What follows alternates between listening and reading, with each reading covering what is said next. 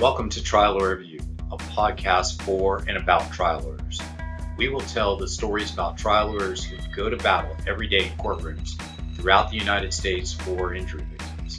This is about their stories and their practices.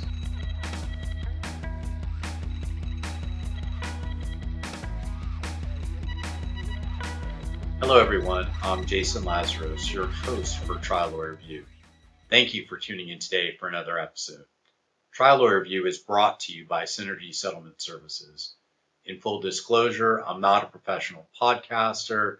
Instead, my day job is Chief Executive Officer of Synergy Settlement Services. Synergy allows trial lawyers to focus on what they do best by handling the difficult issues that arise at settlement like troublesome lien resolution issues, Medicare secondary payer compliance, government benefit preservation techniques, and complex settlement planning.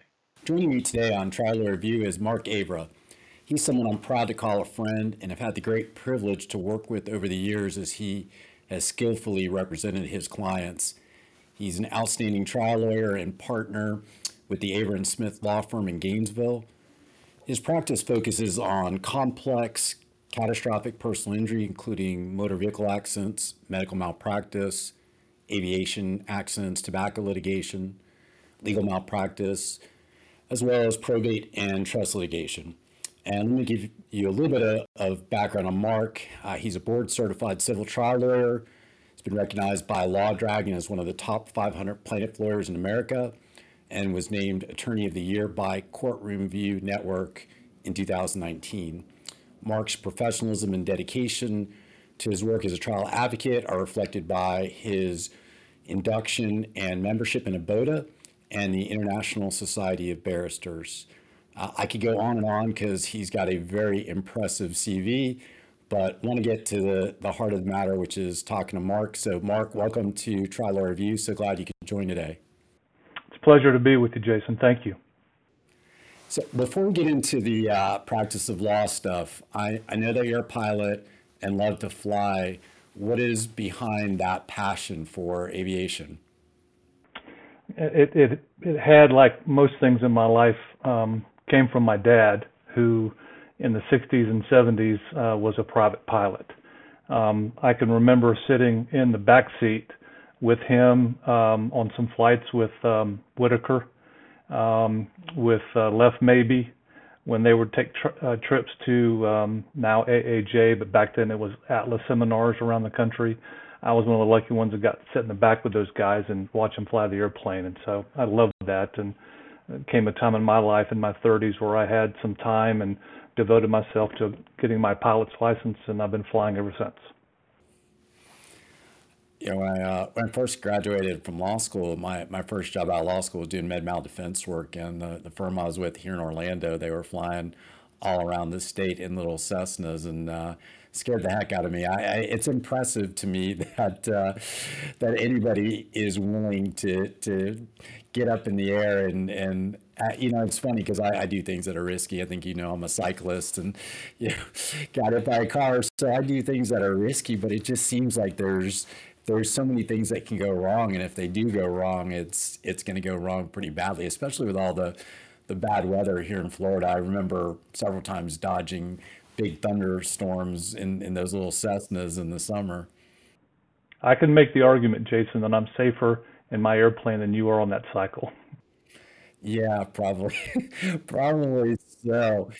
I know that you've done some some kind of public service work when you've flown. Can you talk a little bit about that? I, I in doing my research for the podcast, I I heard that somewhere along the way that you've done some life flighting or, or done some things in, in that nature.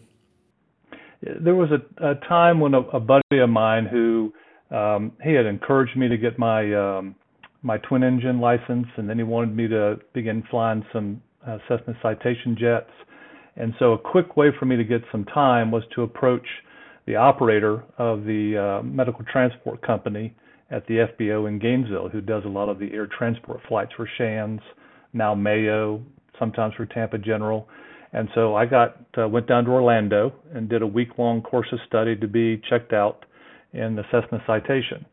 Um, and a quick way to get hours was doing medical flights around the southeast. So most of those nights were in the middle of the night, and so there were lots of days when I'd come into work with only a couple hours of sleep, and I built out close to a thousand hours in citations flying those and an Eclipse jet, uh, a smaller jet uh, that, that I flew for a friend for a while. Um, I, enjoyed tremendously flying those organs, flying patients around the southeast. But there came a time when I was just taking too much time away from my family. It was hurting my ability to be um, efficient in the office without a lot of sleep. And so after you know a year and a half, two years, that came to an end. But I sure enjoyed that time. All right, so let's talk a little bit about the law stuff. With your dad, Bill, being a legendary trial lawyer in the state of Florida and in your local area in Gainesville, was there any doubt ever that you were going to follow in his footsteps? Uh, yeah, probably. Um, so when I was uh, a teenager, um, we lost my mom. She was um, victim of a homicide, and and uh, my my the assailant almost killed my sister. Um, when that happened, um, my interest changed pretty dramatically at that point because I'd already been working part time at the sheriff's office in their communications center to make money. Um, losing my mom happened at a time when I was working for the, the sheriff's office. And so rather than following in my father's footsteps, which was something that I think he had hoped for, um, my path took a different route, and and I went to work for the sheriff's office, you know, thinking I could make a huge difference in the lives of a lot of people, and I'd like to think that I did make a difference in the lives that I, the people that I came in contact with. Um, but I realized after some years there, you know, the, the nature of the impact that I could have on people's lives uh, could be greater doing what my dad uh, did at the time and had done over a 60 year career. Um, was lucky to see some of his trials as a deputy. You know, he tried one of the first cases against Honda for their defective three-wheel ATV. That that case started Dixie County in 1983 on December 7th, and so they started a trial on Pearl Harbor Day against uh, the Honda Corporation in Dixie County, Florida. You know, watching that and and realizing the impact that Dad had in people's lives of that nature, um, that's when I made the decision that I was going to follow him. Yeah, I was going to ask you about your your service on the Alachua County Police Force because uh, from again from doing a little bit of research, um, from from what I gathered, you put yourself through undergrad and even through your first semester of law school while working uh, uh, on the police force there, which is incredibly impressive to me. But having served the law prior to becoming a lawyer as a chef, sheriff's deputy how did that influence or shape your views of the law? Uh, you know, I, I, I can say that you know my time in law enforcement, you know, led me to the conclusion that the law um, tries to get it right, but doesn't always end up being fair. And of course, we as trial lawyers, you know, we know that. Um, you know, lots of lots of people talk about large verdicts that um, lawyers uh, get sometimes in personal injury cases, but the stories that nobody talks about at all are those people that have suffered permanent injuries and in motor vehicle accidents and uh, defense lawyer, skilled defense lawyer, convinces a jury there's no permanent injury, and that person leaves the courtroom with nothing, uh, only to you know suffer a lifetime of of back pain or neck pain. Um, so I that time in, in law enforcement, um, working midnight shifts, going to UF during the daytime. Um, you know, I, I slowly came to the realization that I could be much more effective, um, you know, working with my dad. And I realized at the time I was um, went to law school in 1986. I was um, 25 at the time that I started. Um, I, I knew I didn't have a whole lot of time left with my dad, and that if I was going to practice law with him, if I was going to try cases with him, I needed to go ahead and, and start that journey, and I did. So, if you could identify the single biggest reason for you making the practice of law your career and becoming a trial lawyer like your dad, what what what would that be? Um, there wasn't any one single um, event. Um, I knew I was going to be involved in the law. uh, from an early age. I just did not see law enforcement being part of my path until um, we lost my mom. Um, but over the years, um, and and not so much things my dad came home and said. My dad wasn't one that would come home and and bring the events of the day and and and talk about those things in in the household, nor should he have probably. Um, but seeing people in the community and and hearing how they spoke of my dad, particularly his clients, and how they would pull me aside and talk about what a difference he had made in their life. And, my dad was, you know, when I started practicing with him, he was one of the dinosaurs, and I make and I and I say that in, in a um, complimentary kind of way because my dad tried everything. Um, you know, during the 1960s and early 70s, he had a verdict at one point that was larger than than J.B. Spence, who was claiming the highest verdict of that type in Florida at the time. So they were going back and forth in a friendly manner on that. He tried uh, capital uh, cases as a criminal defense lawyer. He tried large divorce cases. He tried probate trust um, back in the 1960s. He did real property. He did all kinds of areas of law. And so while he was alive, and even more so after we lost him, you know, it's it's rare that a, a week or two goes by when somebody you know runs into me in the community and doesn't talk about my dad and and what he meant to them as a friend, what he meant to them as a lawyer who they had asked for help, and and we get calls frequently from people whose names I don't recognize, who tells me that um, my dad was somebody who had helped me, the family needs help again, and would I help them? Um, when I hear that, Jason, that tells me that you know when I saw what my dad was doing and the difference he was making in the lives of people, I look back and think, you know, I know I made the right decision, and certainly the effect that I have um, on the lives of my clients, people that now are my friends, I, it, it convinces me that I absolutely made the right decision to to follow this path and this journey. Well, and the firm that your dad started has become a family affair with you and your brother joining your dad, uh, and now your daughter joining the firm as an associate. Why why is all of that so important to you? Um, you know, I, I've never uh, I never encouraged my daughters um, into any particular area of um, of work. I just told them find that which makes you happy. Um, my oldest, uh, Alex, was convinced that she wanted to go to law school, and and she sought that path and followed that journey. And you know, I, I now know what it was like for my dad when I joined the firm in 1989.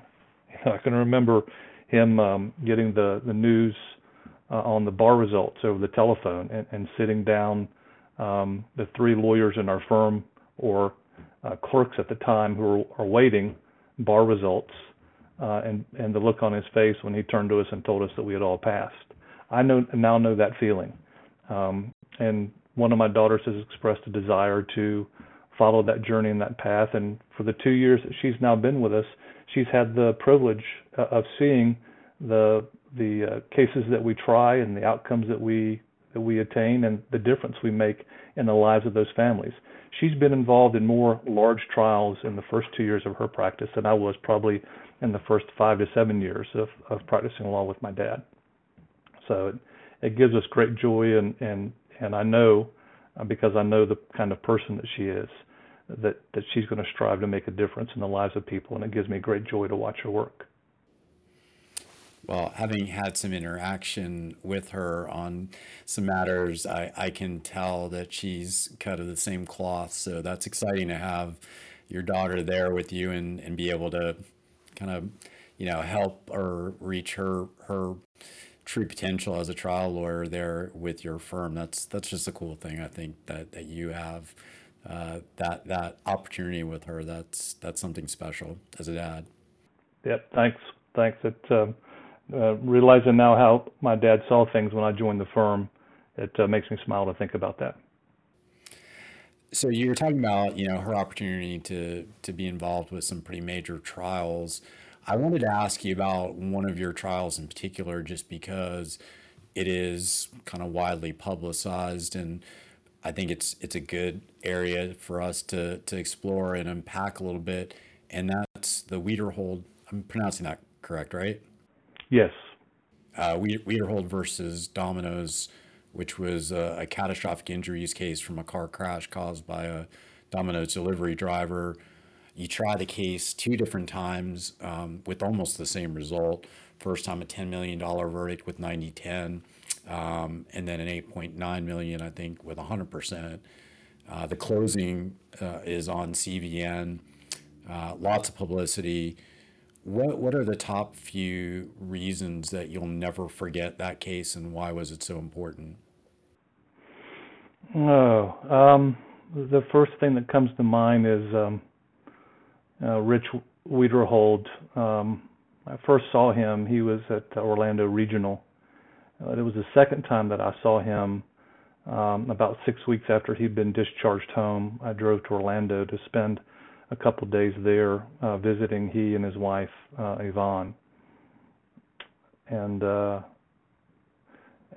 having an opportunity. Rich was a, a ventilator-dependent quadriplegic, um, and, Rich looking at me after Yvonne left uh, the room for a moment to get some uh, drinks or water or whatever, um, and Rich looking at me and and and asking me to you know, help him end it, that he could not live his life that way.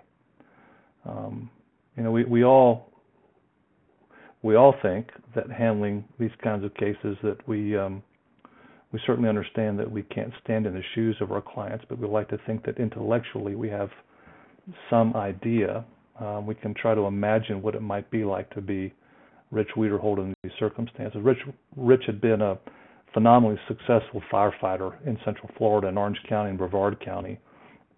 He was an instructor. You know, he attained ranks uh, with those various fire departments. He was a big guy, about six foot five, very proud, um, and he, he just could not, did not want to continue.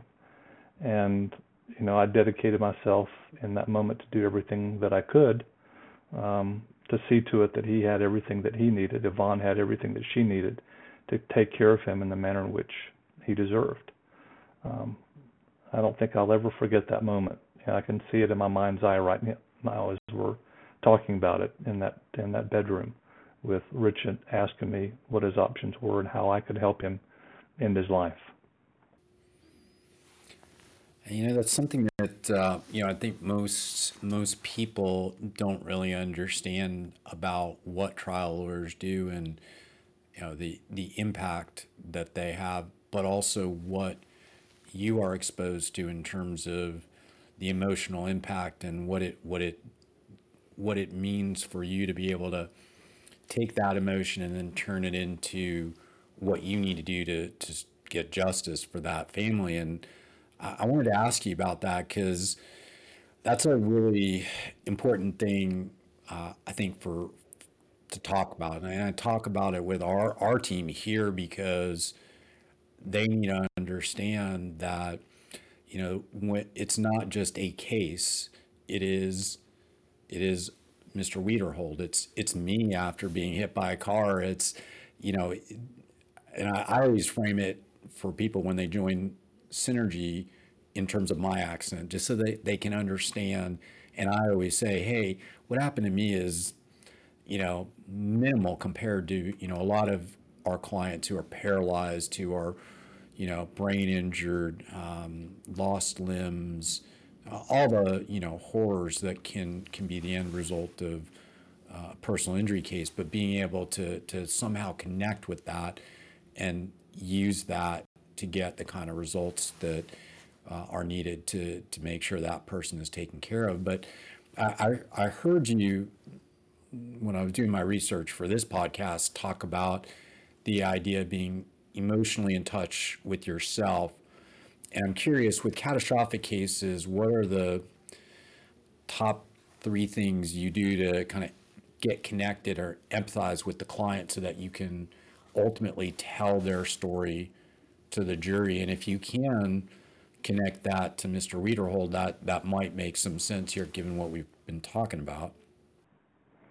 Yeah, I I um, I, I addressed this at um, Workhorse in a session that I did uh, that John Romano asked me to do that that kind of talked about the um, uh, getting in touch with oneself emotionally in order to be able to to represent the emotional component, the the human damages component at a trial, um, and what um, is entailed in that. I, I can remember, um, you know, everything that I do. Um, it's there's very little of it that Mark comes up with on his own.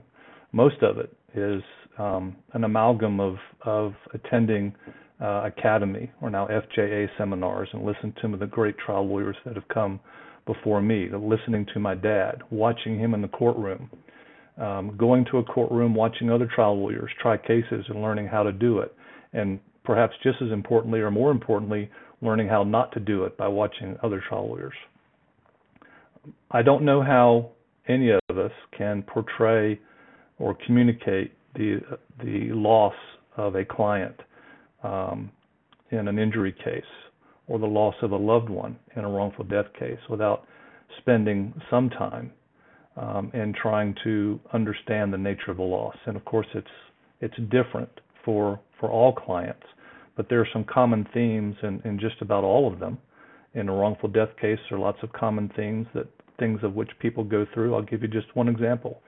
Um, so, for a a spouse who has lost um, their spouse, it, it seems to me that there is always a a point in time it's after the funeral service um, with all the family, all the food, all the people there, and there's typically somebody that's going to stay with them for some days after everybody leaves, and typically that's a few days after the service, maybe a couple of weeks. But there's that one moment um, when the last person leaves. I don't know if that's a friend, I don't know if it's a sister or brother um, or a child, a grown child, but there's a moment when that door clicks when that last person leaves and they're there by themselves with a realization that their spouse is never going to walk in that door again. Describing that moment um, in the fashion that the client would describe it or does describe it on the stand, getting the jury ready for that moment um, in opening, um, I think is the only way that you can communicate the nature of the loss because all juries, all jurors come to trial. Um, they get in the box during jury selection, and this is what I tell every client when I sit them down to prepare them for their deposition. That may be a month before um, their deposition, and I may need two or three sessions with them. I may need five or six sessions with them to get them ready for their deposition, and that's getting them ready for a trial as well. But when jurors come in, they intellectually understand when the judge reads the statement of the case that this is a case about uh, Bob losing his wife, Lisa. Lisa died in a motor vehicle accident on such and such a date. Everybody listening to this who tries cases will know what I'm talking about when that very bare bones statement of case is read. Intellectually, the jurors know, okay, I'm here because Lisa died and Bob is saying so and so was negligent, and that negligence was a legal cause of Lisa's death. Intellectually, they understand that. But at the end of a week, at the end of two weeks, if I've got six or eight jurors sitting there and, and all they understand my case at that point is an intellectual viewpoint, then I'm not going to get justice for that client. Over that week to two weeks, however long it takes to try the case, there has to be a transformation of that jury from an intellectual viewpoint to a viewpoint that is filled with empathy and understanding about what the client has gone through. By the way, I never call the client the client in open court. Um, nobody uses that word outside the legal profession. I never call uh, Bob my client at trial. It's Bob or Mr. So and so, whatever the court will allow. Um, hopefully, by putting Bob on the stand and, and describing things in the moment, and, and that means describing things actively, not in the past tense, but like they're happening to him right now something that I think um, Gerry Spence was very much an advocate of, and pretty sure I learned that from one of his um, weekend sessions. Um, that jury goes from that intellectual understanding on the first day of jury selection to um, having empathy and emotionally understanding what Bob has gone through and what he will go through uh, for the rest of his life from um, hearing a knock on the door and seeing outside and seeing two state troopers sitting there till after the funeral services to hearing that door click and realizing that he's there alone, and Lisa will never walk in uh, the house again. He'll never touch her, sleep with her, um, smell her hair. Um, those are all the things that um, cause jurors to all of a sudden relate because regardless of what Bob's describing, their mind's eye is describing a similar scene. It doesn't have to look exactly like Bob's, but they've been through something similar and they are now embracing it, they are now associating with it, and they're now coming in line with our view of what the damages are. Um, it's been my experience that that that has been far more successful than than um, how I thought I needed to do things uh, as a young trial lawyer, notwithstanding my dad telling me that there was a better way to do it. So I know that you've been involved with uh, tobacco litigation, and that's uh, you know the David Goliath classic uh, fight. You know, fighting these big companies and its complex litigation. Um, are there a couple of ways in which you can identify that that experience has made you a better trial lawyer? Hmm. Um, identifying with that experience and being a better trial lawyer. I can remember when um, the partners sat down. Um, I think it was in 2007, 2008, uh, to talk about undertaking the Engle cases and our decision that we would do so. You know, a lot of brave lawyers um, had had gone before us and um, attained some some outcomes that made uh, us taking those cases possible. Um, Stanley Rosenblatt in chief. Um, but I have to say that uh, with due deference to my colleagues for the defense that defend um, cases that we typically handle on a day-to-day basis, that's just another level of, of litigation uh, in, in tobacco. It, I, I, know of no other litigation that is uh, as hard fought. Um, the tobacco industry has the best legal team that mankind has ever assembled, in my humble opinion. Um, they are formidable. And for us to put together um, for our first tobacco trial, uh, having the luxury of reading the transcript of a case that had just been tried a few weeks before ours. We were one of the early uh, trials in Alachua County. Uh, Bobby Lohr and, Matt Schultz had tried that case in Pensacola, and I got to read that transcript. Uh, Bobby was lead counsel, and Bobby was um, I went to high school with Bobby in Gainesville. He's a Gainesville boy and went to work with Levin in, in Pensacola. Reading what Bobby had done in that case told us that what we had come up with, what we wanted to do to win our case, we were pretty much right on track for how to present our case. I can honestly say that um, trying cases with Rod and Don, um, Rod and Don are our lead counsel in tobacco, and I usually do the medicine, I do addiction, uh, cross the addiction experts put on the medical experts. Rod, at this moment, is uh, in Miami doing a case um, with some lawyers that uh, asked for his help. I'm five times a better lawyer than I was before I started the Engle litigation. It has just made me a better litigator. Um, I am a much better cross examiner, um, having watched how the tobacco lawyers do it sometimes. I mean, they, they put on in house schools, I'm sure, on how to try cases and how to cross-examine witnesses. They have the resources to do that.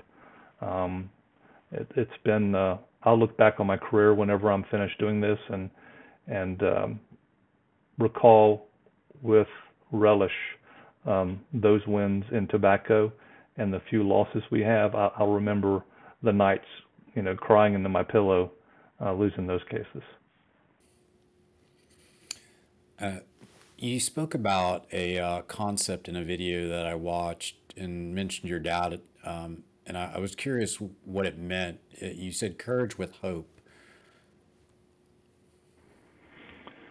Uh, I'm trying to remember in which context I used that that phrase, but um, I think you were talking had, about in representing clients and you know that admiring what they have to have in terms of fortitude to, you know, push the litigation, you know, that that you're helping, obviously, uh, but that that that.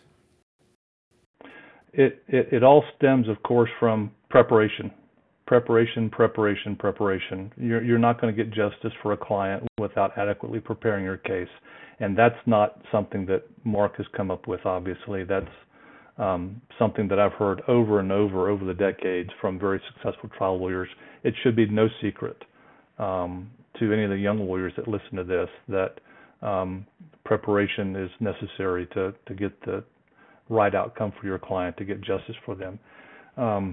Courage with hope, though, um, I, I use that phrase because of um, reflecting upon on those times as I approach trial and the anxiety that we all have. I think that's what makes me a pretty good trial lawyer is the is the um, the fear of failure. Um, I guess there are some that would tell me that a fear of failure is not that much of a healthy thing, but I do think it makes me a better lawyer because it is the motivation um, to prepare adequately to represent my client. Um, here they are. Pick your context: losing a spouse, losing a child, suffering a, a life-changing injury.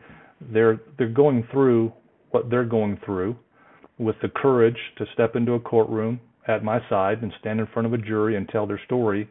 Um, you know, who who am I to have anxiety? Um, I would never want to trade places with them um, because of what they're having to go through. Um, the hope comes from um, the the concept that at some point during the trial, as I just described a few minutes ago, I am successful in bringing a jury who intellectually sitting there understands it's a wrongful death case because Bob lost Lisa in a tragic accident or because of a, a medical error. That at the conclusion of the case, uh, jurors are shaking their head in agreement to some comment that I make in closing because I have moved them from intellectually understanding why they're there and what the case is about to one of being emotionally connected with the client. Uh, because I've been successful in describing to them or having the client describe to them the nature of the loss, what they've gone through, and what they'll likely go through for the rest of their life. Hope in that the jury will see things as we see it and return a verdict that reflects true justice for the client. So, this is a question I, I frequently put to guests of the podcast. Um, I guess personally, I think it's important, which is the idea of how much the trial bar supports each other and what they do. Um, and I know that you've you've been very involved with a bunch of different trial lawyer associations like ABOTA, FJA, um, et cetera. Why are they important to you? And you know, what is it? What, what is it that you feel that it does for the profession? Um, today, you know, I, I have a real concern about what the profession will look like when uh, 10 years from now um, when when my daughter Alex um, is is trying cases, you know what it looks like in terms of the collegiality. So when I was growing up, um, my dad was um, one of the plaintiffs' lawyers in Gainesville, and there was a lawyer by the name of Joe Wilcox. Um, Joe was the preeminent uh, defense lawyer um, in our community, and um, we took vacations with the Wilcox family. You know, once a year, we would Joe would gather his wife and kids, and my dad would gather our family, and we'd go on a vacation uh, for a week out of the year. Even though they were litigating against each other, trying against cases against each other on a on a regular basis. Um, that doesn't happen much anymore. I'm sure it happens somewhere, but I don't see much of it. So I view my participation in and organizations like FJA, um, ABOTA, where I'm far more uh, mingling with my colleagues on the defense side, or the International Society of Barristers, where I may see some colleagues in that organization that defend the tobacco industry, um, and talking about mentoring young lawyers, get, getting them to understand what professionalism means, um, civility, and the oath that we take as as lawyers um, towards our clients, towards other litigants, and to our um, colleagues that are on the other side. Um, I don't know how we fix this problem other than becoming involved in organizations like this. So, in my in my work with um, some of these organizations, I am involved in trying to get young lawyers to come and join so they can see how lawyers that litigate each other um, interact with each other outside of the courtroom. Um, if I go out of state before the pandemic and and go to a, a deposition, if I fly in the day before to prepare the expert, I'll text the defense lawyer and and see if they want to grab a drink or grab a bite to eat before the deposition the next day. Um, that's how it should be, um, because we're so privileged to do what we do. Um, not everybody can do what we do, and it just makes the litigating a case so much easier when you have that reputation of being easy to get along with, to be reasonable, but being a zealous advocate for your client. They are not mutually exclusive. Yeah, you know, it's interesting. I um, I, I think you know I do um, a little bit of lien reduction work here in Florida with Medicaid, and we do that at the Division of Administrative Hearings. And fairly recently, I had the ALJ at the end, you know, compliment both lawyers on their professionalism and how they approached the hearing. And I've you know had that before, and I take great pride in the idea that I can, you know, when I'm in my role as a lawyer in my law firm, that when we're adverse, we can still be professionals and go about our job in, in a way that's respectful to the law and to the parties. There's just that's not mutually exclusive. Shouldn't be. And all too often is. Yeah. I, so um, I, I, know we're kind of running out of time. I wanted to ask you a little bit about um, trial school. I previously had uh, Rich Newsome on the podcast, and so he talked all about it and you know, I, I'm familiar with it. I, I'm curious, and I'll, I'll let you decide how you want to answer this. Either top or three reasons for instructing other trial lawyers, or the top two or three things that you think are important that you've been able to communicate through trial school. So you take your pick on how you want to answer that. You know, Richard has asked me a couple of times, and because of you know schedules and being busy, I haven't been able to be involved as much as I would like to initially but I'm now scheduled to be involved in some workshops where I'm mentoring uh, other lawyers along with some other um, faculty from trial school. So it's for the same reason that I just discussed. Um, so mentoring these young lawyers is just not talking about themes for your case and effective means of cross-examination, performing direct, opening, closing, etc. There has to be a component to all of this about professionalism and civility and and discussing how you interact with um, opposing counsel. Um, they're missing out if you're not talking about that at least to some degree. So um, it, it'd be a little hypocritical of me to say that I really want to make a difference in the lives of some young lawyers in terms of mentoring them in organizations such as FJA, ABOTA, International Society, etc., and have an opportunity to mentor some um, in this context of trial school and not take an opportunity to do it. I'm looking forward to it.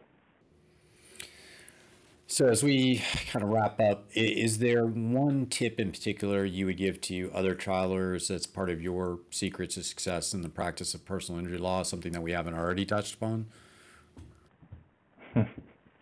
Boy, that I could probably come up with a long list for that, but I um, the one thing that I that I um, harp on with our our associates and, and, and young lawyers is uh, just to remember that although you are professional, you're in a service industry. Um, I, I interact with people all the time that have had bad experiences with other lawyers or law firms where the lawyer wouldn't call them back. Um, so I don't care if you're um, a plumber, I don't care if you're an electrician, I don't care if you're a doctor, a lawyer. When people call you, you ought to call them back or if you can't call them back that day, get word to them about when you will call, will call them back. Um, you know, I, I tell uh, new clients all the time that, you know, if I if I do what I'm going to do, and that is to give you 150% and do my very best to get the best outcome for me, you may go tell two or three people over the years that you run into that have been in an unfortunate circumstance, and you think I can help them. Hey, call Mark because he did a great job for me. But if I don't return your phone calls and and uh, ignore you for weeks at a time, or don't keep you informed about your case, or explain to you in layman's terms about what your options are and how things can go, um, that client's going to tell 20 to 40 people, don't hire that guy because he won't return your phone calls. Um, so I, I I try to never forget that, and uh, if I know I owe somebody a phone call, I get a level of anxiety that I need to call them back because I don't want them thinking that I'm that lawyer, the one that doesn't call clients back. Sounds silly, but I know so many people just don't do it. That's very true. Uh, so, last question, uh, one that I I typically pose last. Uh, admittedly, it's it's a bit of a self-serving question, uh, but having worked with you over the years, I'm curious as to what keeps you up at night when you're settling cases. And you know what I'm thinking along the lines are, are the things that we deal with, which is protecting government benefits, dealing with Medicare, liens. What what what are the things that keep you up at night when you're settling the case? Those those sorts of complexities. Well, I have one right now where I've settled with with one of the providers in a medical malpractice case, and there's very good reason to settle and, and go to trial without this provider. But um, the the the client has extraordinary medical bills. Um, she's got disability policy that has a lien, got Medicare, Medicare supplement policy all have liens, and I got to figure out how to make that happen, hopefully on a pro rata share so that down the road where we collect more, we can address the liens again. I can remember my dad telling me when we first started practicing, you know, that back in the 80s that you know liens weren't really an issue. You settled a case, the the fees and costs and clients' portion were all distributed, and that was the end of it. Not anymore. And and I'm just um, I have a hard time keeping up with everything that I have to keep up with, the day-to-day practice, the changes in the law, changes in you name it, um, with the new courts that we have and, and new appellate judges and the district courts and the Supreme Court trying to keep up with the changes. And now I've got to figure out how to address the liens in a manner that benefits the client. So that's where I rely upon you, Jason. That's the kind of stuff that does keep me up at night. And there are a lot of things that keep me up at night about the practice of the law. That's definitely one that's close to the top of the list. Yeah, you know, it, it's just such a, a, a crazy expectation to think that as a lawyer, when your specialty is being a trial lawyer, to to understand the nuances of Medicare and lien resolution and, and all these different issues that really are are specialties because it's sort of like the idea of you know you, you could open up an estate right? You you could do guardianships but yet there are specialists that you refer that work to instead of doing it in your own practice because it's it's a specialty. Or you know some firms have people that do those practice areas within their firms. But i'm just saying you know, the expectation of of having that kind of broad knowledge base especially when you get into you know the the nuanced area of ERISA or FEHBA or you know some of these more complex areas of lien resolution it, it really is so highly specialized that it's it's difficult for for any lawyer to do what they do and really focus on what they do best, which is you know one of our taglines, uh, because you know your job is is to secure the best possible result for your client, get them justice, not you know be an expert in ERISA liens or you know how to how to effectively deal with those issues. So uh, appreciate that answer. Um, I, I, know that your um, practice is not necessarily limited geographically, but if if you know someone listening to the podcast has a case they want to refer to you or wants to co-counsel a case with you given your your background and expertise what's the best way for them to get in touch with you so um, our website is uh, www.avra.com uh, where you can find us there the the office in gainesville is easily uh, locatable using uh, google and geographically, Jason, we obviously we're in Miami right now, as I mentioned. Rod's down there right now on a tobacco case. We're all over the state. We've tried tobacco cases and other cases from Pensacola down to Miami. Um, I just finished a case in uh, Fayetteville, North Carolina. I just got admitted to the North Carolina bar um, Thursday of last week. Um, and so now I'm doing a lot more cases in North Carolina, but I've handled them pro hac in Georgia and South Carolina as well and for the right case, you know, happy to travel, happy to help. I've established some wonderful relationships with lawyers around the southeast, um, you know, working on cases for deserving clients, and truly privileged to be have involved in that. Well, for anybody that's listening, we'll put links in the uh, podcast website uh, page to Mark's web page and his contact information there for anyone that wants to get in touch. Um, thank you to Mark for being my guest today, and we'll see everybody on the uh, next episode of Trial Lawyer Review. Thanks for having me, Jason. Take care. Thanks for tuning in to Trial Lawyer Review. You can find more at triallawyerreview.com and look for more episodes and more content coming in the future.